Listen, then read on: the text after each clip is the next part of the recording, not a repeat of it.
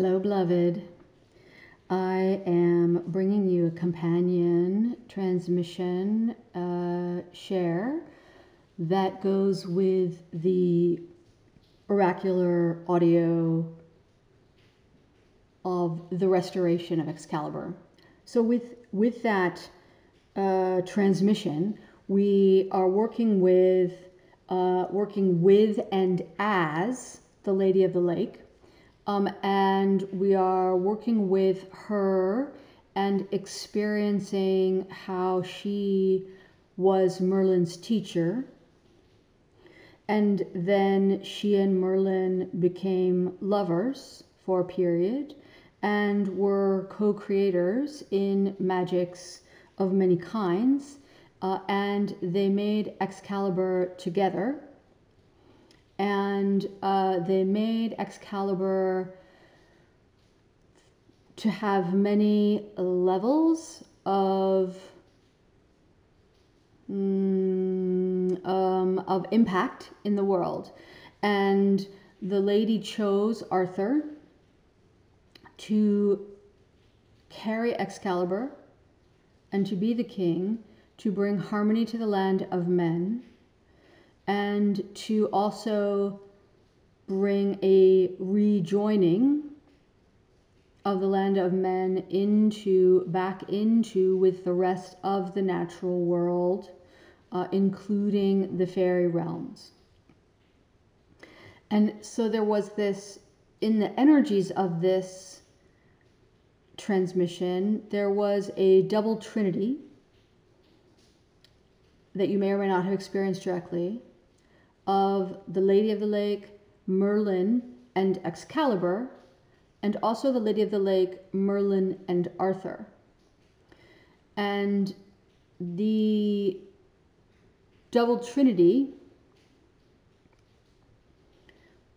was uh, was showing as sorry, just words are hard. the was showing as each as a golden triangle, a isosceles triangle, and like a twinning of them, and then they sort of fractalize out, repeat themselves out into many in a way that creates a circle of triangles.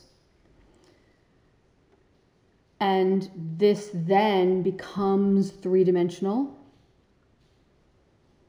the, the triangles themselves becoming three dimensional, and then, of course, the kind of spherical shape that they are all creating as they kind of open up. Uh, and so, and this is useful kind of coding to be aware of. So, as you're working with these archetypes, these energies, these avatars, um, you can and are invited to access within you a fractal of each of these of the Lady of the Lake, of Merlin, of Arthur, and to move through the various stages of these Excalibur codes being created by the lady with Merlin and then brought out into the world in order to bring that harmony forward. And then ultimately failing to do so for more than a brief period of time, and even then only within the land of men. But and then coming back to the lake and being restored and unified with the lake and with the lady and within you. And this is regardless of your sex or your gender or any of that. All of us have these mm, these feminine and masculine principles and energies within us and available to us.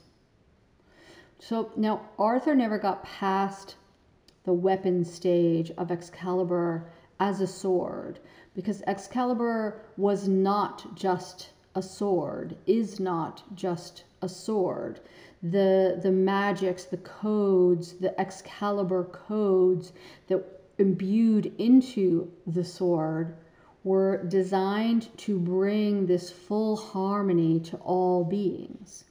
And the Excalibur codes, in fact, are the same as the founder codes. They just were brought through at a certain point in time in which humanity was not able to actually hold, the, the union uh, and the level of harmony beyond the sword level and even then only for a period of time. So arthur had this was able to create this brief harmony among the world of men which was a very joyous experience but could not hold it without embodying the rest of the codes, and he was never able to advance beyond the level of weaponry in order to do that, which would be required to do that. And this is why the power, I mean, but even with that, even with the fact that he did not move it past that kind of first level, the power of Camelot still rings so true within our souls that here we are ages and ages beyond Camelot, and it still rings as a clear clarion call, a bell t- ringing in harmony throughout the ages, reaching us even now. And there's often a melancholy associated with the idea of this that people think of as being about kind of how brief and then it passed and, and, and all of that. But it's actually not just for it having fallen, but for it not having actually worked, for it not having united fully with the lands and the Fae and all of the beings and the realms that the codes were designed to bring all together. The energy, the essence that is the being that we call Merlin, actually is a, one of the 12 founder beings. And in that Merlin incarnation, Merlin avatar, that founder being was not being in a full, fully human uh, experience you will, was uh, only partly human. And this made it much easier for him as a wizard to be able to cross realms more easily and uh, the shape shifting and things like that. He came again, Merlin came again uh, in human form in more recent history as Leonardo da Vinci and as Leonardo, he brought in more of these codes in various ways and shared them, but the ener- there were interference energies that didn't allow all of them to open. And also, as the restoration of Excalibur shows, there were some pieces needed. I'll talk about that in a minute for the full kind of bringing through of them that wasn't possible in the Leonardo form. He also came through as uh, Nikola Tesla, and as Nikola brought in even more of the codes in a very advanced uh, level, um, and was actually kind of then destroyed for it um, in many ways. And so this is actually another trinity of Merlin, Leonardo, Nikola, and uh, very which is which is uh, useful to some of you. So now the restoration of the codes now, as we've gone through them, and as you've gone through them in the um, in that in that audio, in that oracular audio, uh, or if you haven't yet listened to that, you will uh, go through that. That this makes clear now that the codes must come through and be restored within the deep feminine principle within us. That deep feminine principle, that void out of which all creation comes, the deep, fathomless waters of the lake that denies all light, all structure, all words. The primordial cosmic magnetism that is the deep sacred current of life force And with this restoration, we must also come into awareness and full acceptance of the fact that the idea of darkness being bad is an inversion, a mistake, a miscasting. Um, like I'm going to jokingly say, it's basically really good branding by the counter evolutionary uh, energies that actually don't want to see that full integration and that full harmony occur for various reasons. And so, this idea that going into the void, into the darkness within, the darkness of the night, the darkness of the womb, the darkness that is required for creation,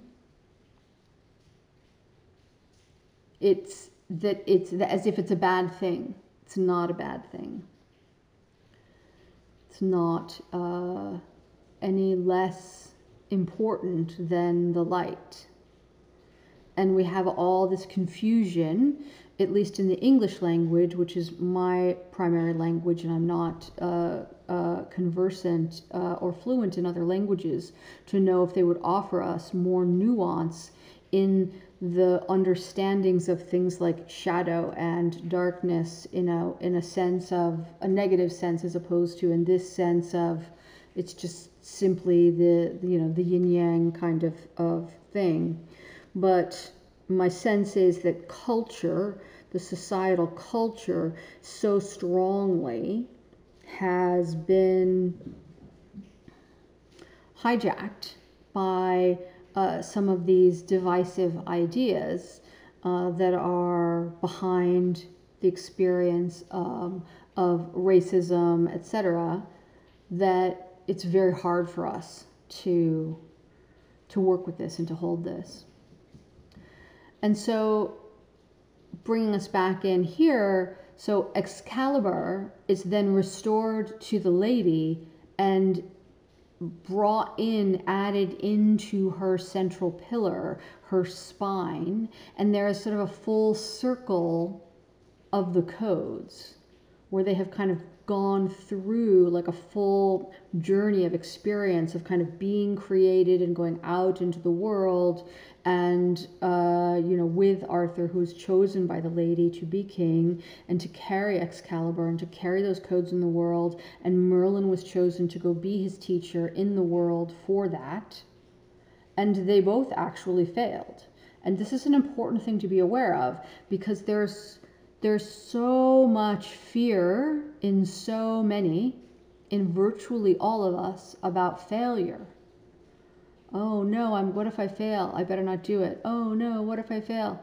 Oh no, what if I'm actually that big and powerful? Listen, if Merlin can fail, so can you. It's fine. and Merlin and Arthur, eventually they did. See, they have come back around the restoration has occurred. And this is a choice and a philosophy to think about for yourself, but I am one very much of the, you know, I would rather have tried and failed than not. Um, and failure is how humans learn. We start walking, we fall over. you know, look at every baby in, in, in the world. You know, we stand up, we fall over. We get back up, we fall over. We get back up, we fall over. We take a few steps, we fall over. We take a bunch more steps, we fall over. We start running, we trip and fall over. Like, this is our experience, and it's how we learn. So, don't be afraid of failure. It's just learning. Just keep going grab the lessons from whatever the falling, whatever the failing, and take them because know that they're going to keep shifting you up, keep helping you move up along the spiral of life that takes you upward, upward, upward if you choose uh, for it to do that. And so, as Excalibur is restored to the lady, the sword belongs in its sheath coming into her central pillar, into her spine, Arthur is also returned to her. and to you all of these things and within you. And Arthur is restored and brought into the kingly experience within that he was meant to have. So the oracular audio takes you into this restoration, which is evergreen, it is not time sensitive. This integration could happen for any of us at any time. And so this is very much our own timing.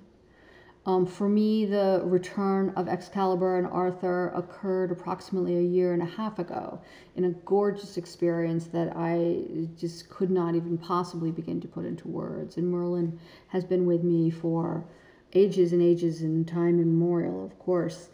And so, the other thing that I want to say about the importance of individual timing, there's there's a lot of talk in various traditions and philosophies and religions and, and whatnot um, going around and having resurgence around this idea of like a big event is going to occur of some sort. Um, and I'm not even going to put words into any of that because it's none of it's useful. this whole idea of some big giant worldwide external event is going to occur and create some kind of massive irrevocable shift this is a purely projection. The shift, the occurrence, the event, whatever, it is within you. It is your own shift. It may already have happened. So, again, as I say many times uh, in these shares, look to within around uh, around those pieces. And i'm not saying to cut off the world at all and certainly very important to as these uh, brilliant uh, high resonances and magics are restored to you you will then feel the call to go out and be of more pure service in the world. And by pure, I mean that the service is truly coming from a place of service and not as a, um, a need based kind of trauma response, if you will. Um, which is where the vast majority of humans are when they're in service is i have to be in service in order to be safe in order to be accepted, in order to be included, in order to feel like I'm okay. And to not be in service would be sort of an existential threat for me. And this is why people are so in such a giant mess um, of no boundaries and codependency and blah, blah, blah, blah. But that's not what we're here to talk about today. So, but people will, you will, others around you, and many more will want to start stepping up, stepping in to this next uh, phase of your contribution, of your beginning to truly expand that which will ultimately seed the personal legacy you will leave behind for centuries after your physical body is done. And this is the time for massive legacy building and impact. And not legacy building in a kind of a gross i need to put my you know put my name on the building of a college campus library. Like that's what i'm talking about. I'm talking about legacy in, in the sense of the true gorgeous incredible shifts for earth and for humanity and for all the beings that live here with earth. And so this will happen in many ways, and, and the primary, um, some of the primary things that I'm seeing in my own work with, with humans in their evolutionary acceleration is, I think, really three prime things that I'm seeing most commonly. Um, and so one of them is the creation and then sharing out of art and beauty through as many different kind of medium media mediums as you can imagine and some that haven't even been invented yet. And the the the importance of different art and beauty as means to open and expand the heart which is really the starting place for accessing kind of the inner star maps or the inner activations, the inner expansions, the evolutionary leap to begin within someone, to begin to make the shift in that way. Uh, it's just, it, it's going to be increasingly important, and there are many different aspects and components to this. And then the the the second is indirect service. So we're see we're going to see a rise in that, um, and and of course, as I've always said, society will come last, which means that that within humanity there will be humans who will seek to corrupt and hijack and take advantage of any and all of these expansions as they occur. And so, increasingly, it's important and incumbent upon us to develop our own capacity for discernment and refinement of uh, resonant alignment with where we want to invest our time, our attention, uh, and our money. Um, and so, and then another very important uh, area that I'm seeing is, um, and this is particularly for those who already are wealth holders of some sort or influential in uh, uh, with wealth holders, uh, and I mean financial. There's many different ways of thinking about wealth, of course, um, but the refinement in the directions and distribution mechanisms and locations of money around the planet is beginning to shift. And this is going to be a significant shift over these next couple of years. And so, people who are in positions to influence this directly in terms of in the 3D which is not going away, don't forget. Uh, and you might want to go see the red, blue, purple parable if you don't understand what I mean by that. I'll, I'll try to remember to put a link to that in the in the sh- in the show notes here, but also um, it's in the stories section of my website. And so the the people who are in the position to influence this are also experiencing waking into the uh, activations and restorations of these Excalibur codes, of the founder codes, uh, bringing in more and more uh, openings within. And so they are also sort of kind of refining and shifting what they're doing as well. It's very important work.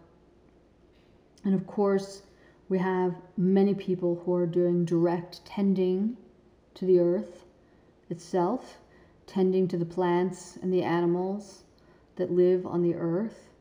And uh, we have many who are working directly in society to support and shape and fix and correct uh, institutions and policy in various ways uh, or or or thinking about culture impacts in various ways. This is very important as well. And then we have many who are primarily caring directly for others, particularly children. Um, and and then we have uh, a very important subset um, of people whose primary kind of quote unquote work is uh, invisible to the 3D world and is entirely around supporting the energetics of the of the planet, uh, galactic energetics, um, collective energetics, and whatnot as well. And this is extraordinarily important, although invisible to most. So, um, I hope that this helps you, and I hope that you are enjoying um, these materials. And I would love to hear about it if you are. So, send me a note, leave me a comment. Thank you for your light in the world. I love you.